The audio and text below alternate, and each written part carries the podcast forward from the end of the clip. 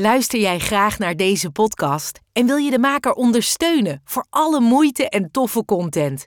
Geef dan, als je wat kan missen, een digitale fooi. Dat doe je via fooiepot met een d.com zonder abonnement of het achterlaten van privégegevens. Dus fooiepot met een d.com. werken, die kunnen dat soort van uitstellen. Ja. Maar in je hoofd wacht je gewoon op dat moment Ja. wanneer het weer kan. Ik, ik, ik heb dat zelfs met mijn zwangerschap eh, gedaan. Gelukkig maar. Ja, gelukkig maar ik heb maar. eh, tijdens zwangerschappen niet, eh, niet gebruikt. Nee, Ik had heel af en toe een glaasje wijn eh, Ja. gedronken. Maar ik heb geen drugs gebruikt.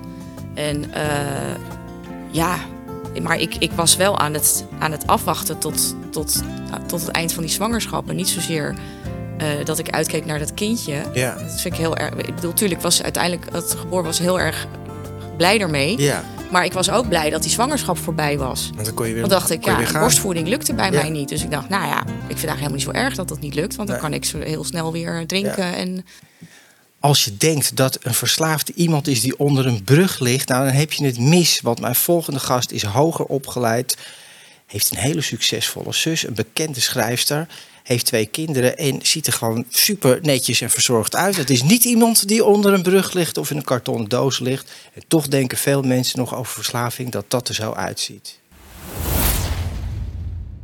Lieve mensen, welkom bij een nieuwe aflevering van de podcast van Verslaving naar Vrijheid. Mijn naam is René van Kolm. Fijn dat je kijkt en luistert naar deze aflevering. In deze aflevering heb ik een gast en mijn gast is vandaag Marieke Noord. Nou, als je denkt die achternaam, dat rings a bell. Haar zus is Saskia Noord, de superbekende en succesvolle thrillerschrijver uit Nederland. We hebben vandaag haar zus, Marieke. Eh, nou, Marieke, wij kennen elkaar al... Ja, we hebben elkaar ontmoet op de dag van herstellen. Ja. Dat is een jaar geleden met Dan Carity. Deden we een soort college tour voor een hele Ja. grote zaal. Dat was best wel spannend en ook Ja, heel leuk. zeker, ja. ja. Nou, en je werkt zelf eigenlijk ook als, eh, we hebben het net over gehad, in de GGZ als ervaringsdeskundige. ja, Niet bij mij, maar ergens anders in, in Nederland. Ja. En, ehm, maar je hebt ook een heel verhaal en je hebt een heel verslaving achter de rug. Je vertelde net, fantastisch, wanneer is het aankomende? Je donderdag eh, 29 juni, acht jaar. ben je acht jaar in Ja. herstel en clean. Nou, Ja, maar goed, daar zit, is wel iets aan vooraf gegaan. ja. En als Ja. we nou gelijk teruggaan naar het allerlaagste punt in jouw verslaving. Mhm. Hoe zou je dat kunnen omschrijven? Wat was echt het moment dat je in het diepste en donkerste gat zat? Ja, nou, dat is, dat is, dat is acht jaar geleden. eh, iets meer dan acht jaar geleden. Vlak voordat ik weer eh, de kliniek in ging voor de vijfde keer. Weer naar Zuid-Afrika voor de tweede keer. Ik eh, was op dat moment, eh, eh, waren mijn kinderen niet meer bij me. Want ik heb een co-ouderschap, die konden niet meer bij me komen. Ik was mijn baan kwijt voor de tweede of derde keer, ik weet het niet eens meer. En ehm, inmiddels begonnen ook mijn ouders en mijn zus zich van mij af te keren. Mijn zus eigenlijk al een tijdje trouwens. En ehm, ja, voor mij was het allemaal verloren. Ik ging alleen maar meer gebruiken. Ik bedoel, geen baan, geen kinderen. Ik had al zo vaak geprobeerd in herstel te komen. En ik dacht, eh, ja, ik ben waarschijnlijk een van die... Ik kan het niet, lukt mij niet. Dus ja, het liefst ga ik nu gewoon dood. En eh, ik ben op dat moment ook eh, op een gegeven moment overgestapt op speed. Ik gebruikte veel cocaïne. Maar ja, dat is natuurlijk heel erg duur. Dus mijn geld raakte ook op. Ja. Dus ik ben speed gaan gebruiken. Nou, toen ging het helemaal hard. Toen, toen werd ik echt, zeg maar, nou ja, die, die junk. Ik lag niet onder een brug, maar thuis met de gordijnen, Gordijnen dicht. dicht. Ik had alleen mijn hond nog, ehm, die, waar ik af en toe naar buiten moest. En eh, de drugs werden aan me in de brievenbus bezorgd. Ehm, en op een gegeven moment toen weet ik nog dat ik op die bank lag. Ik had denk ik al twee nachten niet geslapen. En op, ik bedacht me van ja, eh, dat moment wilde ik dus dood. Ik dacht, nou ja, als nu mijn hart ermee stopt, dat hoopte ik eigenlijk. Want ik had niet, de- niet het lef om mezelf een eind aan te maken. Maar eh, ik was er zo slecht aan toe. Ik dacht, nou ja, weet je, het is ook wel oké. En, eh, maar ineens had ik een soort van, ja, ik weet niet, noem het hogere macht. Ik weet niet wat het is, maar een heel helder moment. En daarin besefte ik me dat eh, mijn kinderen, die waren op een leeftijd dat ze wel zelf op en neer konden fietsen. Mijn- ze Ja. waren bij hun vader, die woont ook in Bergen. Van ja, ze hebben een sleutel. En eh, wat nou als ik dus nu doodga en dan vinden ze mij morgen hier dood op de bank. Ja. En dat, nou, dat kwam zo hard binnen.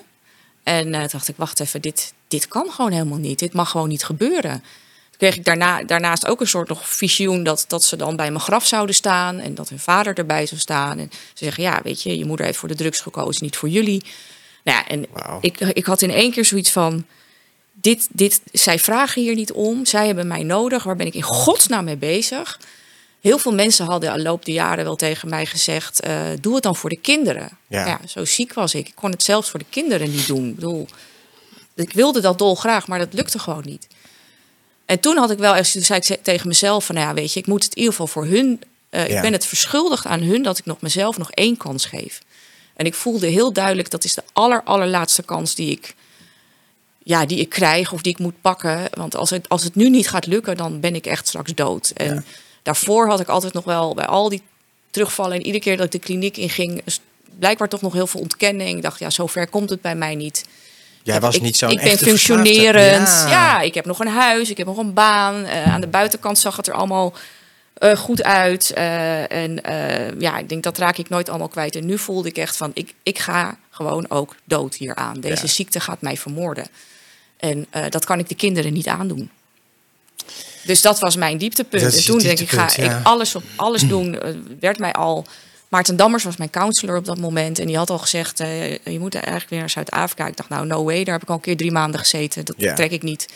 Toen dacht ik, ik moet gewoon alles doen wat, wat anderen zeggen dat ik moet doen. Ik weet het echt niet meer. Precies. Help. En, eh, en toen dacht ik, al doe ik het op zijn minst, al, al doe ik het voor de kinderen als ik maar in leven blijf.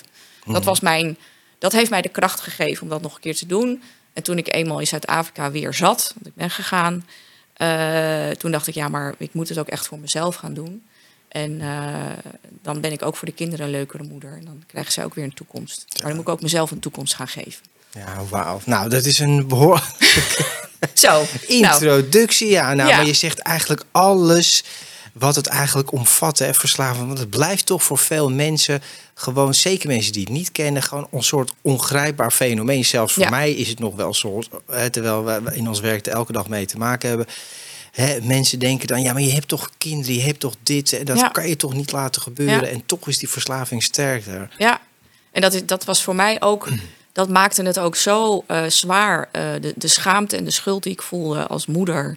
Denk ik, ik heb kinderen en waarom? eh, er is niks onnatuurlijkers dan je kind niet op één te zetten. Ja, En ze stonden niet op één bij mij. Dat was de drugs ja. en de verslaving. Maar jij stond En- zelf ook niet op één. En, zeker niet. Nee. Ik, ik, ik, ik wilde het liefst niet bestaan. Ja. Weet je, ik, ik heb mezelf gewoon. Het was zo destructief, het was één grote afwijzing. Ja, ik las ook een stukje ergens van, eh, we hebben natuurlijk even gegoogeld, en dat je in een interview hebt gezegd van ik deel alleen nog de gordijnen open af en toe, om, want je moeder fietste dan Ja. voorbij, dat ze even zag van hé, de gordijnen open en ze leeft nog. Ja, ja dat, is, dat is een beetje hoe je eh, eh, met elkaar een hele zieke familiedynamiek krijgt natuurlijk. Eh, sowieso hadden mijn ouders al het gevoel van als die kinderen maar bij Marieke zijn, als Ja. dat een soort anti-drugsmiddel was, want dan gebruikt Ja. ze niet zoveel. Hè, en dan zijn die kinderen bij haar, dan neemt ze nog wat verantwoordelijkheid. Dat deed ik ook wel. Ik gebruikte dan ook wel minder, maar ik gebruikte wel. Ja. En, eh, en als ze er dan niet zijn waren, en zeker toen ze helemaal niet meer kwamen, was het hek van de dam. En mijn moeder was natuurlijk heel bang dat ik het niet zou overleven. Dus wat zij dan deed, eh, zij loog daarover tegen mijn vader. Want dan ging ze vijf, ze woonde niet zo ver bij mij vandaan. Dan ging ze vijf keer of tien keer, ik weet niet hoe vaak, maar de hele dag door mijn straat heen fietsen. Om te kijken of de gordijnen open waren. En zij had zich wijsgemaakt van als de gordijnen open zijn, dan leeft ze nog. ja, dan gaat het soort van goed, dan Ja, lijkt het, ja. ze durfde niet meer aan te kloppen. En, eh, of, of dat vond ze dan te eng. En ik, ik had voor mezelf bedacht... ja, ik moet aan de buitenkant in ieder geval een soort schijn ophouden... dat het soort van... dat ik in ieder geval nog leef op zijn minst. Ik weet niet precies, ik heb er niet bewust over nagedacht... maar ik dacht in ieder geval, ik moet die gordijnen open doen, s ochtends. Of ik nou geslapen heb of niet, weet je. Maar als Ja. het maar lijkt alsof ik wakker ben. Precies, en we doen net alsof het nog gaat, hè? Ja, het is één groot Ja. eh, toneelspel. Een groot toneelspel, ja, Ja, oké. en, en elkaar, eh, en, en mijn moeder begon ook het gedrag te vertonen van een verslaafde. Liegen, manipuleren. Precies, en dat is een mooi bruggetje. Eh, nou, ja. inderdaad, wat het met de omgeving doet. Hè? Dat Ja. hele voorzichtig eromheen dansen, op eieren lopen, voorzichtig, eh, maar, maar niet eigenlijk confrontatie ook uit de weg gaan. Ja, Ja, dat is Ja. precies wat ze deed. en proberen te helpen en te redden. En, eh, ja. Bekend verhaal. Ja. nou, je vertelde over je moeder inderdaad, hè, dat ze nog voorbij fietste om te kijken of je nog leefde. Maar die voorzichtigheid ook, om niet de confrontatie, echt gesprek aan te gaan. En dan ga ik even terug naar jou, ja, het gezin waar je uitkomt. Hè. Je vertelt, nou, jij en je zus met, waren met z'n tweeën. En, en wat voor. Um, werd er vroeger wel, bijvoorbeeld bij jullie wel thuis gepraat over gevoelens, dingen, moeilijkheden, problemen? Ja, wel? ja, ja er werd, werd veel gepraat. Dus dat, dat was op zich niet het probleem, denk ik. Uh, ik, ik kom eigenlijk uit een heel wel een creatief gezin. Dus het was wel anders bij ons thuis dan bij, bij andere uh, mensen die ouders hebben met een doorsnee baan. Denk ik. Mijn vader is fotograaf. Mijn ouders hadden allebei een eigen bedrijf. Waren veel aan het werk. Nou, ik had dus die oudere zus, waar ik altijd heel erg tegen opkeek. Want we schelen vier jaar. Dus ik wilde altijd altijd zijn zoals zij was. En waarom keek je tegen haar op? Ja, dat is een goede vraag. Misschien omdat ze ouder is, maar ik vond haar ik denk dat het, er, het zat er altijd heel erg al toen al in om te kijken naar anderen. Die, die hadden het in mijn ogen altijd beter. en mijn zus zat het dichtstbij. En zij was uh, slanker en knapper en had hippere vrienden. En nou ja, ik vond haar in alles een betere versie van mezelf. Ja. Denk ik. En ik, ik, ik daar begon die zelfafwijzing al. Ik vond mezelf niet leuk. Ja. En uh, ik dacht, al, ik vond alles stom aan mezelf. Hm. Um, en dat komt niet, weet je wel, ik heb ouders die mij altijd heel erg uh, gestimuleerd hebben en gemotiveerd hebben en, en heel liefdevol uh, uh, naar ons toe waren. Ja. En ook hebben geprobeerd, hè, ze waren veel aan het werk, maar op momenten dat ze er waren, waren ze er ook wel echt. Ja. Maar was het ook zo hè, dat, je, dat je ouders zeiden van ja, maar je kan zoveel en je bent leuk en dit en dat, maar zelf voel je dat heel anders. Tenminste, zo was het bij mij. Ja. Ik zat gewoon in de basis zat er iets niet goed in mij, zonder dat je nou precies kan aanwijzen wat dat is. Jij noemt het zelfafwijzing, een leegte, een, een gevoel van onbehagen met jezelf, in jezelf. En, en dan ging inderdaad de omgeving tegen mij zeggen van... ja, maar René, je bent zo leuk en je kan creatief, je kan drummen en dit en dat. Maar zelf voelde ik dat echt helemaal niet zo. Er bleef altijd een soort donkere wolk boven hangen. Ja, ja. dat was, ik dacht altijd van bij alles van... nou ja, dat kan ik toch niet. Ehm, en en het, dat werd vooral heel sterk toen ik naar het gymnasium ging. Ik had gymnasium, want was het van, nou ja, je hebt gymnasium of VWO-advies, dus je gaat naar het gymnasium. dacht ik, ja, maar ik, gymnasium, dat, dat, is helemaal niks voor mij. Wat moet ik hier? Toen, begon, toen kreeg ik heel duidelijk die stem in mijn hoofd van, ja, maar dit kan ik helemaal niet. Ik heb het uiteindelijk wel afgemaakt. Maar ik heb altijd heel erg gedaan wat van mij verwacht werd. Ja. Want ja, je hebt die, ik, ik heb het soms vervloekt dat ik zeg maar die intelligentie heb, want daardoor lagen de verwachtingen zo hoog. Om te leren. Want ik, ja, ik zou het allemaal gaan maken. Ik was het kind met de, met de brains. Saskia, leuk, maar die, die, die, die, die, die wilde schrijven en zo. En dat was wat van ja, maar daar kan je toch niks mee verdienen. Zo. Maar ik, zou, ik zou die carrière gaan maken. En ik dacht alleen maar van ja, maar hoe dan? Waarom, waarom moet ik dat doen? Ik weet helemaal niet en dan moet ik gymnasium doen. En uh, oké, dat zal dan wel. En, maar eigenlijk werd ik er heel onzeker van. Ja, ja. En, en dat is wel een mooi verhaal. Je kan er toch geen geld mee verdienen met dat schrijven. Dat zei mijn vader vroeger tegen mij ook met dat drummen. Ja, dat is leuk, maar daar, daar, daar, schiet je, ja, totdat ik in doel maar kwam, hè, daar schiet je niks meer op. Daar kan je geen geld mee verdienen. Ja. Maar ja, zus is heel succesvol nou geworden. Is een van de bekendste schrijfsters van Nederland waar we trots op zijn. Ja. Ja, ja en dus dat, dat werd voor mij ook echt een ding op een gegeven moment dat ik. Uh, ik had gymnasium gedaan, ik heb gestudeerd, ik ben afgestudeerd. Uh, en vervolgens dacht ik, ja, maar nou kan ik nog niks. Dus ik zat thuis. Ik was ondertussen al flink bezig met drugs. En uh, niet het idee dat ik verslaafd was. Je, je ging uit, feestjes? Feestjes, pilletjes. Uh, ik, was, ja, ik ging ineens, ik kwam in een soort tweede puberteit toen ik ging studeren. Dus ja. toen, ging, toen ontdekte ik de nachtclubs en ja, toen werd ik de, de, de nachtbutterfly. Uh, ja, kwam een hele andere Marieke. Ja, heel andere. Wat voor Marieke kwam er dan? Nou ja, ik, ik was uh, ineens uh, had ik een groep mensen ook ontdekt in het uitgaansleven. En ik had het gevoel dat ik ergens bij hoorde. Ja. Nou, en die pilletjes, ja, dat was voor mij thuiskomen. Ik dacht, nu heb ik dit. Ik bedoel, drinken deed ik al, vond ik wel lekker. Maar die, die, die pilletjes, die gaven mij echt vleugels. Ik dacht, nou, dit is waar ik mijn hele leven naar gezocht heb deze euforie, maar ook het, het, het gevoel van liefde voor mezelf en voor anderen. En het dansen de hele nacht. En uh, ik had mensen om me heen en ik was niet meer zo verlegen. En uh, ja, dat was helemaal, dat was mijn medicijn. Ja, het klinkt als een bevrijding. Hè, bijna. Ja. ja, en dat is geen reclame, mensen. Nee, maar, maar dat hoor je heel vaak zeggen hè, met, met, met sommige drugs. Ik had het met andere drugs, maakt eigenlijk niet uit wat.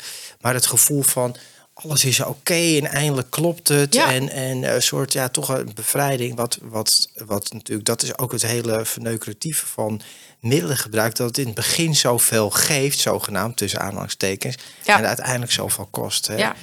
Maar goed, dus dat, dat voelde je en de verlegenheid was weg. Vond je jezelf dan leuker op zo'n Ja, moment? zeker. je kwam Ja. los. Ja, kwam los. En, Ja. ja. ja, ik vond alles leuk en, en Aandacht van mannen of, of dat soort dingen ook? Of- Ja, vast wel. Maar zelfs, zelfs met, met drugs op was ik daar nog een soort van eh, niet bewust van. Ja. Ja, ja, dus ik heb eh, wat dat betreft, ik zal vast eh, veel aandacht gehad hebben. Maar ik, ik werd er niet, Ja. zeg maar, heel op die manier zo vrij van dat ik iedere Nee. week met een andere man Nee, nee, nee. lag maar je bent dus maar verlegen of zo Ja. hè, van jezelf. Ja, zo ken ik je ook wel een beetje. Ja, ja, Gelegen en bescheiden en dat, dat viel dan ja, toch weg. ja. In die zin bleef nu denk ik wel een soort van bescheiden persoon, maar ik kon wel wat makkelijker met mensen Ja. connecten. Connecten, maar ja, dat is het grote woord. Hè? Verbinding. verbinding, ja. Verbinding is het woord wat je eigenlijk zoekt. Dat is heel dubbel, want eh, ik zeg wat je eigenlijk zoekt als je middelen gaat gebruiken, voelen mensen dat ook. Hè? Ook wat ik tegenkom in mijn werk, heel veel jongeren, maar ook ouderen, zeggen dan die verbinding ook met de verkeerde vrienden of de slechte mensen. Maar dat geeft Ja. ook een soort verbinding. Ja. Ze begrijpen me of ze hebben ook een rugzak, dus ik kan met hun praten. Maar goed, wij hebben dat ook gehad hè, op andere manieren. Ja. Maar in herstel is dat weer precies het tegenovergestelde, dat je ook die verbinding gaat zoeken, alleen dan in jezelf, met jezelf en met gezonde mensen. Ja, Maar goed, daar was je toen nog lang niet. nee. Nee, en wanneer nee. werden dingen nou... Want dat klinkt allemaal nog leuk, hè? tussen aanhalingstekens. Het was, Ja. niet, was niet echt een probleem. Nee.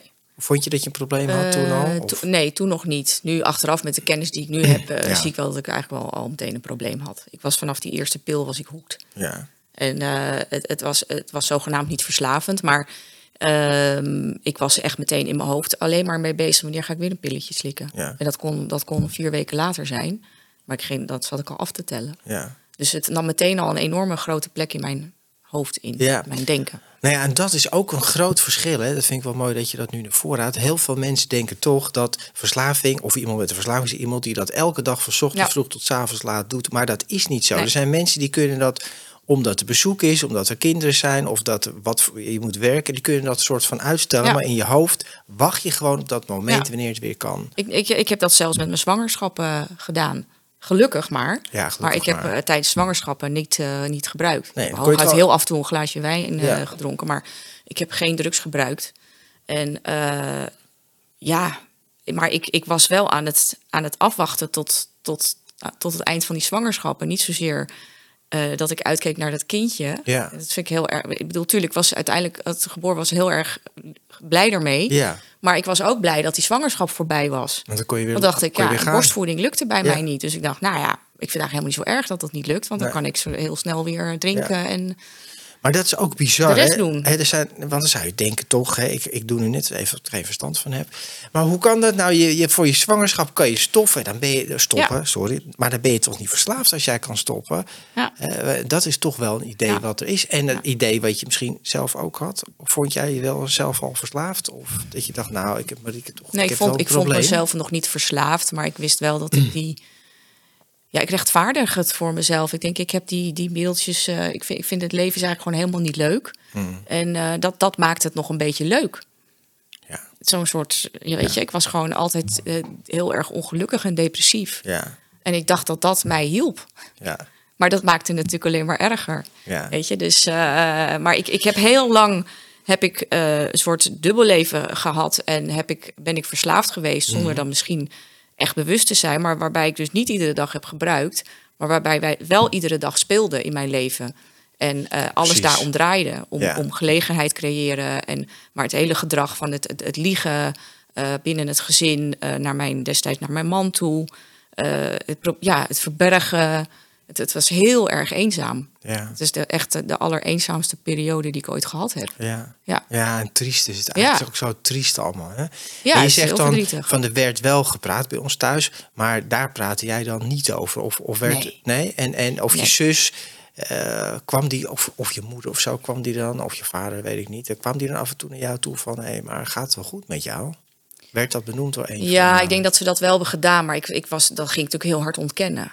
En, eh, want ze wisten ook wel dat ik, dat ik af en toe eh, pilletjes nam. En ehm, was ook ooit ben ik ook zeg maar betrapt op mijn, op mijn eindexamen. Gaf ik, eh, had ik nee, afstudeerfeest. Ja, Dat was echt heel erg gênant. Toen had mijn moeder al ver- vermoeden dat het niet zo goed met me ging. En ja, toen, toen ging ze mij volgen naar het toilet. En toen, nou, of ik, ik weet niet precies waar ik was. En toen wilde, stopte ik net een pil in mijn mond. En toen stond ze ineens achter me. Ja. Wat stop jij nu in je mond? En zei je, het is was, vitamine dat B. was ook een, ik zei, nou, kauwgom. Ja, ja. ja. ja. Maar goed, zij was ook niet helemaal gek natuurlijk. Nee. Dus eh, ja, dat was ook echt afschuwelijk. Maar, weet ja, je wel. maar, maar, ja, dus- maar dan, en dan, hè, wat doet dan je moeder daar verder mee? ja, ze waren helemaal hysterisch. Want Ja. eh, dru- drugs was altijd echt een no-go bij ons thuis. Ja, oké. Weet je wel, ze waren heel erg, en terecht ook, dat snap ik ook, anti-drugs en ook Mm. bang daarvoor. En bedoel, mijn vader die heeft in het dorp eh, wel eh dealer, dus er er wonen nogal wat dealers in Bergen Ja, destijds en criminelen. En die heeft gewoon, eh, zij ging ook veel uit, ze waren relatief jong. En mijn vader heeft gewoon wel eens op, zij is op de vuist gegaan met dat soort types. Dus je was En dan zit ineens hun eigen dochter Ja. aan, de, aan de drugs. En, eh, en ik dacht, ja, nee, het is maar een pilletje, weet je wel. Waar maak je je druk om? Ja. Maar voor hun was dat echt een hele, hele shock. Nou, ze hadden wel een punt. Maar ik, ik ging helemaal in de, ja, in, in de geheimhouding en de ontkenning. En uh, natuurlijk, ja. Nou ja, ze stonden net zoals alle ouders en naast ze toch ook machteloos toe te kijken. Ja. En af en toe wat te roepen en te doen, maar goed. Het Ja. hielp, hielp niet, die nam het natuurlijk ook niet aan. Maar ja, goed, Nee. dat is ook typisch wat verslaving natuurlijk is. En we kunnen het altijd heel goed verborgen houden. Het is nog opvallend, ik hoor dat elke week. Hoe bijvoorbeeld eh, mensen die ik help met, met mijn eh, werk als familiecounselor. Dan ouders of naasten zien van, ja, maar ik heb dat helemaal niet gezien. Ik heb dat helemaal niet gemerkt dat het eigenlijk zo erg was of dat dat en dat gebeurde. Hè, dus Ja. ja, mensen met een verslaving kunnen het ook supergoed verbergen. ja, ik heb dat ook heel veel van mensen gehoord in mijn omgeving. Dat ze van, hè, weet je wel, eh, wist niet dat het, dat het zo erg was met jou. En Ja. ja, ja die, hebben, die hadden geen idee. Nee. Nee. En nou ja, en dan gaat dat verder en verder en verder. En er kwamen er andere drugs bij, hè, want daar begon je eigenlijk van in het begin mee. Ja. En, en waar, waar merkte je echt dat je leven, nou ja, dat je dingen kwijtraakt? Je zei, hè, mijn huwelijk, mijn werk. Ehm, ja, dat was eh, zeg maar nadat mijn zoon was geboren. Toen eh, wordt het steeds moeilijker om, om die ballen hoog te houden. Ja, En eh, toen had ik ook op een gegeven moment geen werk meer. En ik kreeg steeds meer. eh, ja, het werd gewoon steeds ingewikkelder. Er wa- kwamen- steeds meer ruzies. Ook thuis, ook vanwege mijn, mijn drankgebruik. Voornamelijk. Dus, En eh, ik, ja, ik dronk eigenlijk best wel veel ook. En, maar dat was voornamelijk om te verbergen dat ik dus andere middelen gebruikte. Oh ja. ja, als iedereen denkt dat ik dronk. Ja. Ja, ja. Ik als mensen denken dat ik heel veel heb gedronken, weet je, dat is, dat is dat is geaccepteerd. normaal. Ja, ja, ja. Dat- dat kan. Ja.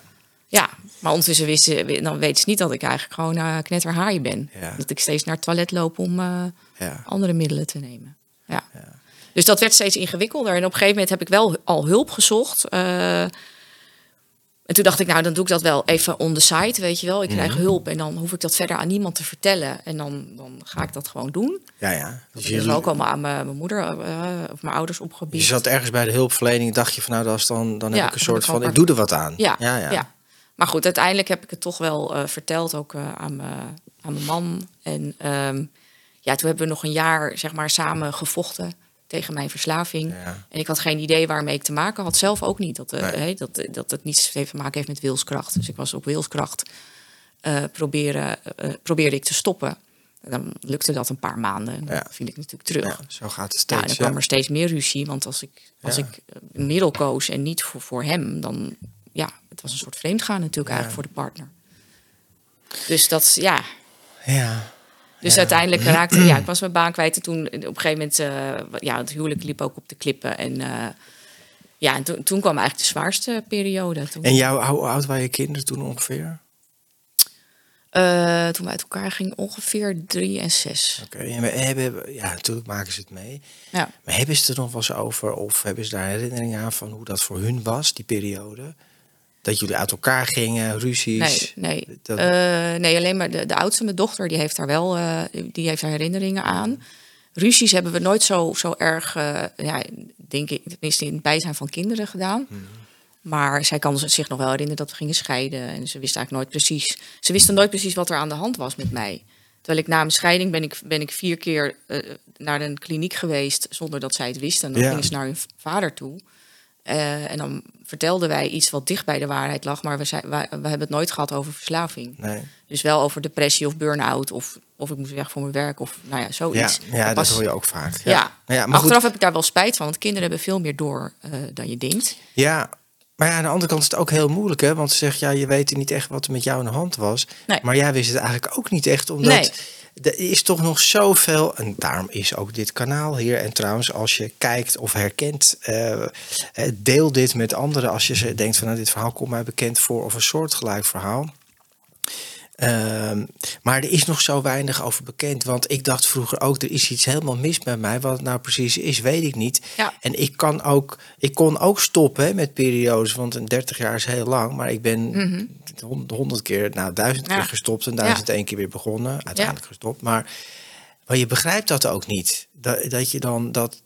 Hoe, wat het eigenlijk is, hoe het werkt. En mensen Nee. denken toch heel erg dat het alleen maar gaat over wel of niet gebruiken. Maar daar gaat het helemaal niet over. Nee, nee, het gebruiken, ik bedoel, dat heb ik op een gegeven moment ook geleerd. Weet je, het gebruik van het middel is het symptoom van Ja, de ziekte. En als je dat eh, symptoombestrijding doet, Ja, dan is die, is die ziekte nog niet weg.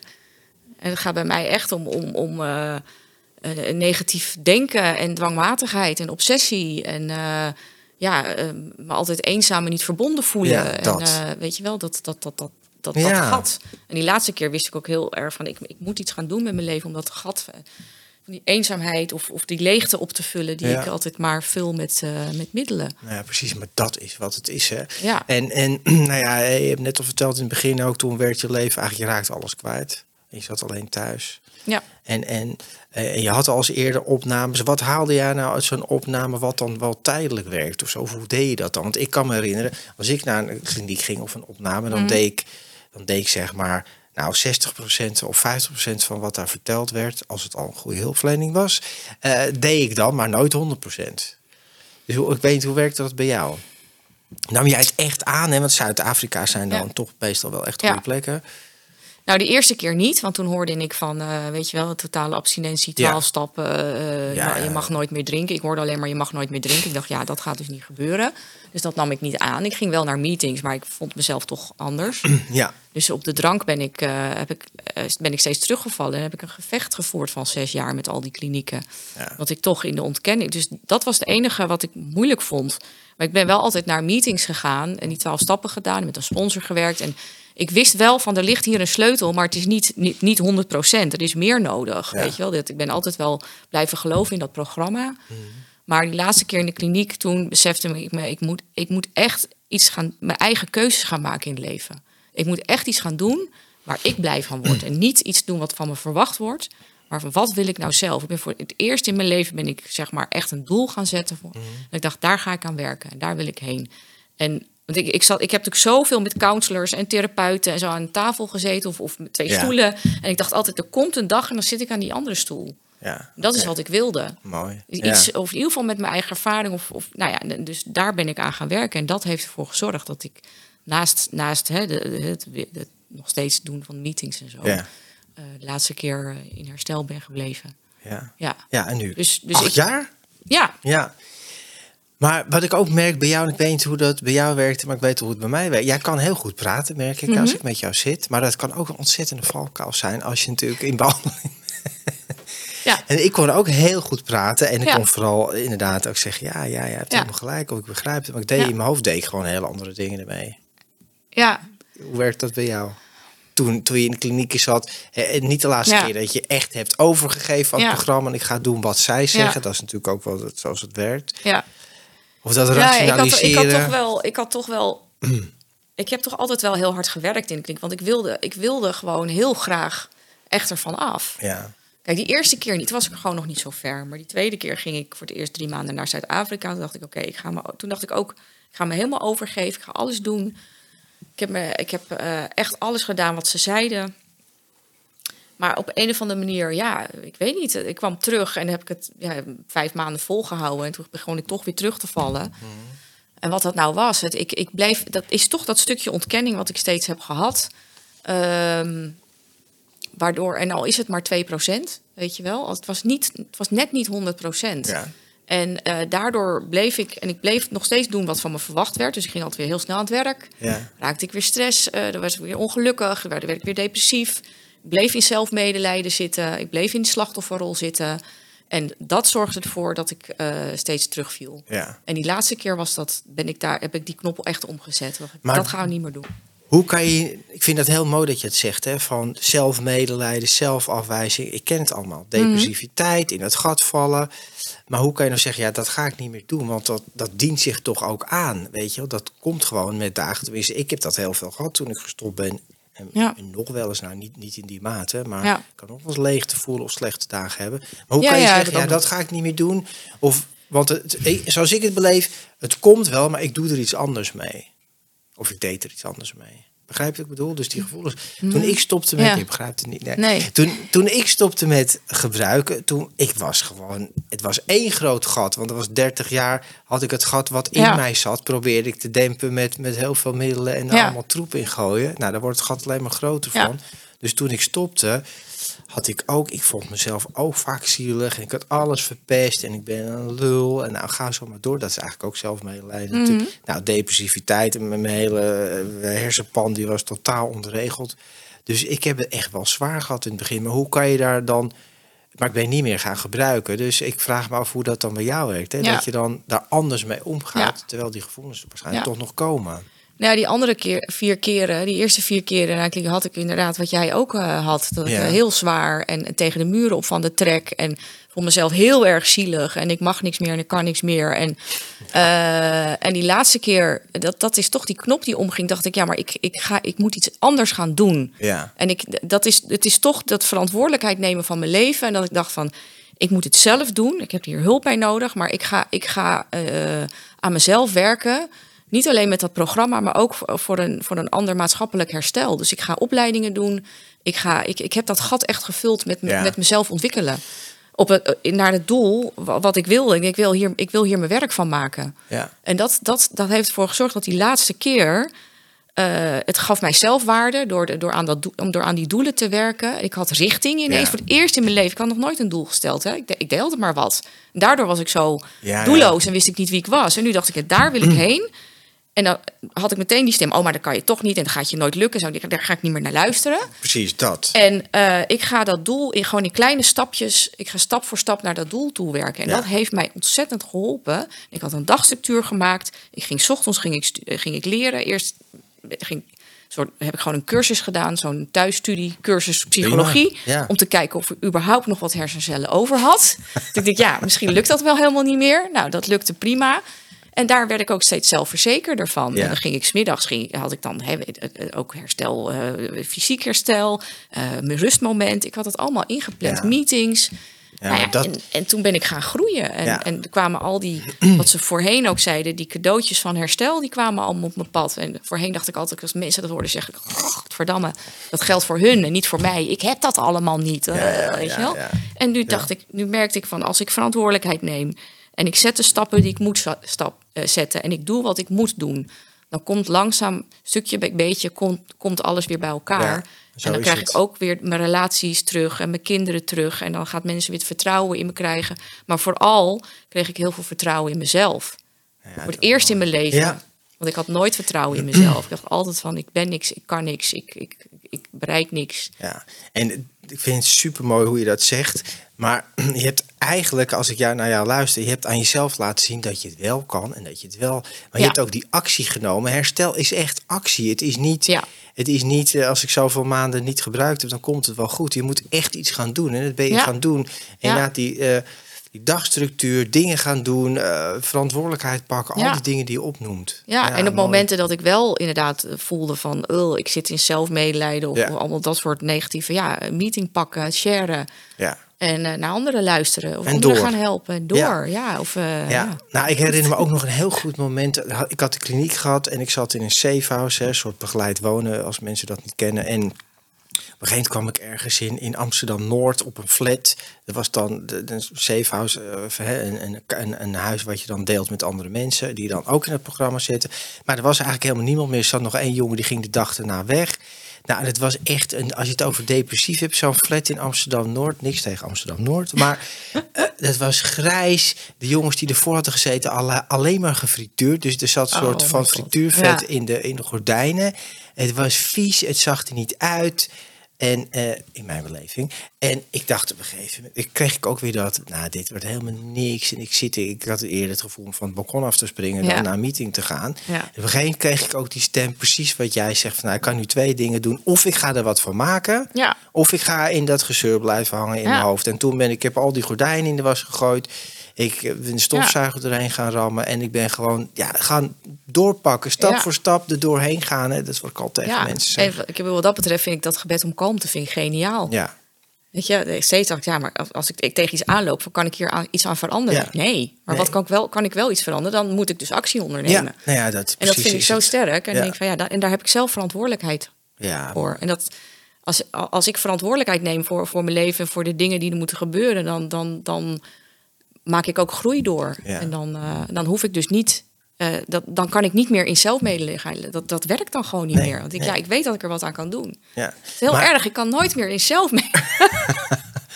Ja. Wel hoor, wel hoor. Ik heb het even goed. Ik bedoel, het is niet dat ik nou perfect. eh, ik heb nog steeds last wel eens. Natuurlijk, het gaat, weet je? niet, maar ja. ik herken het. En Ja. dan weet ik van, oké, wat gebeurt hier? Waarom voel ik mezelf toch zielig? Ja. Dat hoeft helemaal niet. Wat Nou ja, kan ik dan veranderen? En, en ik herken dat ook allemaal. Maar en, dan, en wat ga ik eraan doen? En dan heb je daarna twee smaken. Nou, is een stuk acceptatie van... oké, nou ja, dit is vandaag wat het is. Ja. Hè, maar ik hoef hier niet blijf, blij, in te blijven hangen... In, bij te blijven zitten. En het hoeft vooral niet groter te worden. Ja. Dus ik ga, ik, ga, ik ga ook iets doen. Ik ga iemand bellen of ik ga sporten... of ik ga gewoon Ja. werken en ik ga mijn dingen doen. En gaat ook wel weer weg. Ja. Je, ze maken geen ding van. Ja, mooi. En hoe ziet je leven er nu uit? Want je werkt, eh, nou ja, je werkt in de GGZ. Ja, ja. Wat doe je daar? Ja. Toch gewoon even leuk om te weten. Ja, eh, ik werk eh, bij GGZ Noord-Holland-Noord op wat we noemen de Herstelacademie. En dat is een plek waar cliënten of, of ook niet-cliënten kunnen komen om aan herstel te werken. En het maakt niet uit wat je achtergrond is. Of het nou een verslaving is of eh, depressie, Ja. of, eh, dat, dat maakt niet uit. En we, we geven daar, eh, we faciliteren lotgenotengroepen, vaardigheidstrainingen. we geven voorlichting, delen Ja. herstelverhalen. Nou, wordt van alles georganiseerd daar. En ja, superleuk om te doen. Ja, dat is mooi. Ja, dus daar heb dus, je echt, ja, je hebt echt je werk van gemaakt ook. Ja. Net zoals ik. Ja. Ja. Kan je er toch mee bezig blijven, maar dan op een andere manier. Ja, en het is Ja. ook wel, wel leuk om, om veel breder met een ja, breder bezig te zijn dan alleen met verslaving. Dat was wel eerst mijn wens, maar ik ben hier terecht en dat moest ook zo zijn Ja. dat ik hier terecht kwam. Dus ook mensen met En- depressie, angst, allerlei Ja, zaken. ja, en, en wij, wij- op een herstelacademie of als ervaringskundige, ja, wij kijken, we proberen een diagnosevrije ruimte te creëren. Dus eh, ik weet van heel veel mensen niet eens wat, wat hun achtergrond is. Maar het gaat heel erg om nu van wa- wat, waar heb je nu, waar loop je tegenaan en wat helpt jou Mooi. eh, bij je, om, Ja. om, om je beter te voelen. Maar vind ik wel mooi, want als we vanuit die diagnoses gaan kijken, ik bedoel, iedereen heeft wel wat, denk ik er wel soms. Dus ja, Ja. mooi. Inderdaad, herstel van allerlei dingen heeft heel veel raakvlakken met Ja. verslaving. Hè? Want de angsten, de onzekerheid, ik vind mezelf niks. Nou, daar hebben heel veel mensen last Ja. van. En hoe is het contact met je, je bekende zus Saskia Noord? Hè? Want je vertelt, het is een nieuw boek, van- ligt van- ligt vandaag in de winkels. Ja, ja nou, Nou, wel meteen zeggen- promotie maken. Nee, Ja, het- nou, dat mag. Maar als wij vandaag zeggen, deze, Dan- hè, ja. dan is dat eigenlijk al Ja, geweest. maar goed, het boek ligt in de winkels. Ja, het ligt in de winkels. Het heet De Nazaten en het is het derde, het is de trilogie. Ja. het derde, het sluitstuk van, eh, oh, moet ik het goed zeggen. Nou, ben het even kwijt. Ja. De Eetclub en eh Debet en nu De. Oké. Als ik het goed zeg. Oké, goed. Ja. Nou, dat er bereken het niet goed. Ja. Maar hoe kijk jij naar je zus en hoe ze het contact herstelt? hè? Je zus is succesvol en bekend. Ja, Maar hoe, eh, en hoe is het contact tussen jullie hersteld? Want ze heeft op Ja. een gegeven moment afsta- afstand van je genomen. Ja, zij heeft, eh, dat, dat was al een tijdje gaande en dat vond ik ook heel erg. Dat was ook voor mij een soort voedingsbodem om dan weer op te gebruiken. Ja. Dat van, want mijn zus die, eh, die zag me niet staan en ik weet, die liet me niet toe in haar leven. Terwijl en dat, zij daar gaf wel- ik allemaal haar de schuld van natuurlijk. Terwijl zij wel bekend was. En ja, en zij maakte natuurlijk de carrière die ik had Ja. moeten maken. Dus ik was gewoon, ik voelde me zo ontzettend mislukt en gefaald. En zij deed het allemaal wel. Dus ik was ook best wel jaloers daarop. En ehm, ja, zij, zij, zij heeft gewoon heel duidelijk op een gegeven moment gedacht van... weet je, ik, ik, ik kan daar niet, niet eh, aan de zijlijn staan en zien hoe jij jezelf kapot maakt. Dus zij heeft eh, voor zichzelf, eh, ook om zichzelf te beschermen, zeg maar afstand genomen. En op een gegeven moment is zij ook, hebben nog wel een soort familiegesprek gehad met toen ook met Maarten erbij. En eh, dat ging er ook over of die kinderen nog bij me konden komen. En Ja. zij nam echt stelling, mijn ouders niet, want die vonden dat het toch ingewikkeld. Van luister, ik vind dat het niet meer gaat. Dus zij ze gaf heel duidelijk aan die kinderen, die gaan niet meer naar Marieke toe. Dat kan niet. Nou, en ik, ik heb haar om Ja. gehaat. Ik dacht, wat ben jij? Dat jij, zeg maar, niet mijn kant kiest. En zij heeft ook duidelijk gezegd toen van... luister, ik heb de illusie dat wij ooit nog een eh, band met elkaar om, op kunnen bouwen. Die, die heb ik echt al lang al eh, overboord gegooid. Ik geloof er niet meer in. Ja. En eh, dus we hebben enorme ruzies gehad ook. En eh, nou, weet je, dus dat is, was allemaal heel naar. Maar dat Ja. was echt klaar. Zij heeft mij echt... En, eh, en ik snap dat ook. Nu, achteraf snap ik het heel goed. Maar toen was dat heel pijnlijk. Ik was zat vol in mijn Ja. actieve verslaving. Dus Super was- confronterend. ja. Iedereen had het gedaan, natuurlijk. en, eh, en ze had gelijk, weet je, die kinderen. Dus ik ben, nu ben ik er dankbaar voor dat zij dat... dat Hoe pijnlijk is dat? Hè? Als iemand op die hele pijnlijke plek, plek drukt die je precies niet wil horen. nee, nee. Hij heeft ze goed gedaan. Ja, en, en, en het, het was ook wat ik nodig had. Ja, precies. En ook dat mijn ouders is dat van, weet je, wij, wij weten het ook niet meer. Wij Ja. stoppen er ook mee. En mijn zus die, die me niet meer wil zien. En eh, dat, dat, was, dat, dat moest gewoon zo zijn. Ja. En hoe is dat nu? Hoe is En- dat weer hersteld? Nou, ik wist wel dat ik toen ik uit de kliniek kwam... eh, ik voelde echt, het is deze keer anders. Maar ja, dat kunnen zij niet weten, dat het, Nee, dat het anders Dat is. Want ik ook heel het vaak. gewoon. Het is nu echt heel Ja, anders. dat heb ik al vier keer gezegd. Dus, eh, dus eh, kijk, mijn ouders waren wel natuurlijk meteen alweer... En, Ja, hè, dat voor- zijn ouders, hè? Uiteraard. Ja. Wel met hun angst. Maar Ja. ik wist van mijn zus, dat heeft tijd nodig. En ik ga dat ook niet, weet je, let go, let God. Weet je, als het moment daar is, dan voel Ja. ik dat wel. Eh, dus ik, heb daar, ik, ik moet eerst laten zien dat het ook echt anders is. Dus ik ga eerst wel gewoon mijn ding doen. En, eh, nou, op, en op een gegeven moment heb ik haar een kaart gestuurd, maanden later, ik denk negen maanden later of zo. Ehm, maar en ik heb aangegeven van, nou, luister, ik sta open voor contact, maar ik laat het bij jou. Hè? En ik, eh, dus nou ja, zoiets heb ik daar ingeschreven. En toen niet veel later nam ze contact met me op. En zei ze, nou, zullen we gaan koffie drinken? En toen in dat gesprek vertelde ze dat ze een boek had geschreven, eh, Huidpijn. En waarin ze dus schrijft, de, de, de hoofdpersoon in dat boek heeft een verslaafde zus. Ze zei, ja, eh, weet je, ik ben natuurlijk niet die hoofdpersoon en jij bent niet die zus. Maar ja, het gaat natuurlijk... Hè, ik Ja, put wel ja. uit mijn eigen... Ja. Dus toen zei ze, en dat heeft ze nog nooit aan mij gevraagd... wil jij dat boek vooruit lezen voordat het uitkomt? We hadden het nog nergens anders over gehad. Toen wist ik al van, dat het weer goed zat. Ik denk, wij hoeven niks meer uit te spreken. Want dat zij mij het vertrouwen geeft dat ik dat boek mag lezen. Ja. Want ze zegt, ik wil wel zegt, ik, eh, dat jij weet wat, wat er geschreven is. Ik wil dat je het van tevoren leest. Er staan best wel heftige dingen in. En eh, dus ik heb dat gelezen en het was voor mij, het was heel confronterend, maar voor mij was het heel helend om dat boek te lezen. Want Bijzonder daarin hoor. Snapte ik waarom zij afstand van mij had genomen. Ja. En wat er. eh, Een soort therapie eigenlijk ook Ja. tussen jullie twee. ja. Ja. En eh toen vielen alle puzzeltjes op zijn plek. En sindsdien zijn we weer gaan, gaan, gaan bouwen aan onze relatie. Mooi. En dat doen we eigenlijk nog steeds. Dus, eh, maar het contact was wel meteen weer. Ja, weet je, we hoefden niks meer uit te spreken. Het was goed zo. Ja. Dus, we hebben, dus dat was heel mooi. Ja, Ja. Het is heel mooi. Ja, ja. Nou ja, zo is het ook. Hè. Als je gewoon echt in herstel komt. Mensen vragen ook wel eens aan mij: hoe weet ik nou of hij of zij clean of in herstel is? Nou, dat ga je echt wel merken, want dan gaat het hele gedrag veranderen. Ja, Als het goed is. Als dat niet goed Ja. is, dan, dan is het ook niet goed. nee, Hè, precies. dus dat, dat merk je echt aan iemand. Dan gaat echt alles veranderen. Dus. En, en andersom merk je het ook. Als dat dus niet verandert of het is meer van hetzelfde, dan zijn ze dus niet in herstel. Hè? Ja. Maar goed, uiteindelijk is dat ook hersteld. Ja, het is, het is natuurlijk, Ja. verslaving is natuurlijk ook een heel, voor een heel groot deel is het gedrag. Nou ja, dat, is, dat zeg ik steeds tegen mensen. Misschien wel 80 procent. ja, ja.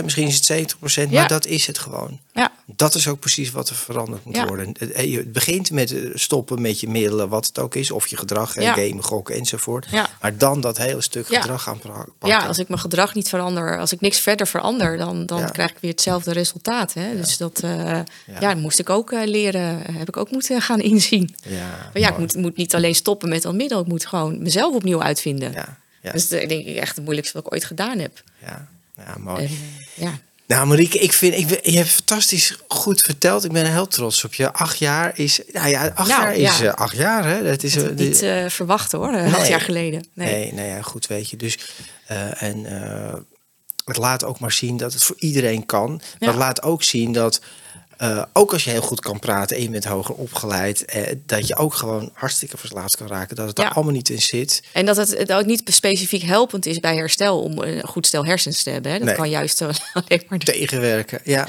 Ja, Ja. weet je. Dus, nee, maar het, het, het is precies het punt waar jij zegt van hè, de laatste keer, en dat is voor mij ook zo, als had ik hier echt niet gezeten, Ja. dat je echt hebt overgegeven. En dat klinkt altijd zo, ja, ik weet niet hoe het klinkt voor andere mensen, maar dat je echt zegt, ik weet het echt niet meer. Zeg maar wat ik moet doen. Dat was voor mij ook zo op een gegeven moment. En hij heeft mij 30 jaar geduurd, hè, want ik wist het altijd beter. Ja. Ja, en, dus die, die reserve achteraan, maar op een gegeven moment dat echt loslaten. Ik weet het niet, ik kan het niet. Ik maakte één potje van en ik kom er gewoon niet uit. Zeg maar wat ik moet doen, gewoon stap voor stap. Ja. En dat heeft echt geholpen. Ja. mooi. Maar, en, En nu mogen wij het meer andere mensen vertellen. Ja, weet je. Ja. En, en ja, het is nu een soort no matter what, weet je. De Ja. afgelopen acht jaar natuurlijk. Het is ook niet altijd makkelijk geweest. Nee, dat is het zeker bedoel, het leven Nee. strooit even goed dingen voor je voeten. En, eh, maar iedere keer als ik daar weer doorheen kwam nuchter, dacht ik ja, Ja. weet je, ik, ik hoef niet meer op, op hele heftige gebeurtenissen of hele erge pijn eh, te gaan gebruiken. Nee, nee. Dat, dat is zo fijn. Ja, Ik bedoel niet, niet dat het fijn is om heel verdrietig of heel veel pijn te voelen, maar toch. Ja. Het is, ik bedoel, ik wist gewoon, weet nu, als ik ga gebruiken, dan, word, dan ga ik me nog ellendiger voelen als er iets eh, naars gebeurt. Ja, Dus je het gooit, je gooit zo meer. je eigen ramen Ja. in. Het is verschrikkelijk, hè? dat gevoel van wat Ja. je nu hebt opgebouwd. En dat is, het, Ja. dat is ook het lastige Stort van... het hele kaartenhuis in Ja, elkaar. maar dat zeg ik ook van, van herstel, hè, om, om daar ook mee af te sluiten. Het is, herstel is heel langzaam bouwen, steentje voor steentje, een soort huis bouwen. Maar gebruik is één keer. Je kent wel zo'n groot, zo'n grote bulldozer met zo'n sloopkogel. Ja, je twee keer er tegenaan, het hele huis is vernietigd. Hè? Ja. Dus dat opbouwen gaat veel langzamer. Maar destructie is makkelijk, zeg maar. Eén keer gebruiken en, en nou ja, een paar keer gebruiken. Moet je eens denken aan dat spel met die blokjes op elkaar. En dan trek je er eentje Ja. uit. En dan, Ja, flikkert alles op. Ja, dat. Ja, ja. Maar goed, dat gaan wij niet doen. Nee, En zeker wij niet. zitten hier en Ja. eh, Marieke, ik wil je bedanken voor je nou, openheid. jij ook bedankt En, voor de uitnodiging. Ja, nou heel Ja. graag gedaan. Fijn dat je er bent. En ehm, ja, lieve mensen die luisteren en die kijken... eh, ja, neem dit mee. Ik zeg altijd, deel het met anderen waarvan je zegt... hey, het is goed dat zij ook eens zo'n verhaal... of misschien heb je er herkenning in. Deel deze video, like deze video... en abonneer je op dat kanaal als je dat nog niet gedaan hebt. Eh, deel het op welk platform je ook zit. En dankjewel voor het luisteren en het kijken. En ik hoop jullie te zien bij een volgende aflevering. Dankjewel. Luister je graag naar deze podcast? Laat de maker weten dat je waardeert wat hij of zij doet en geef een digitale fooi. Dat kan zonder abonnement, snel en simpel via fooiepot.com. Fooiepot met een d.com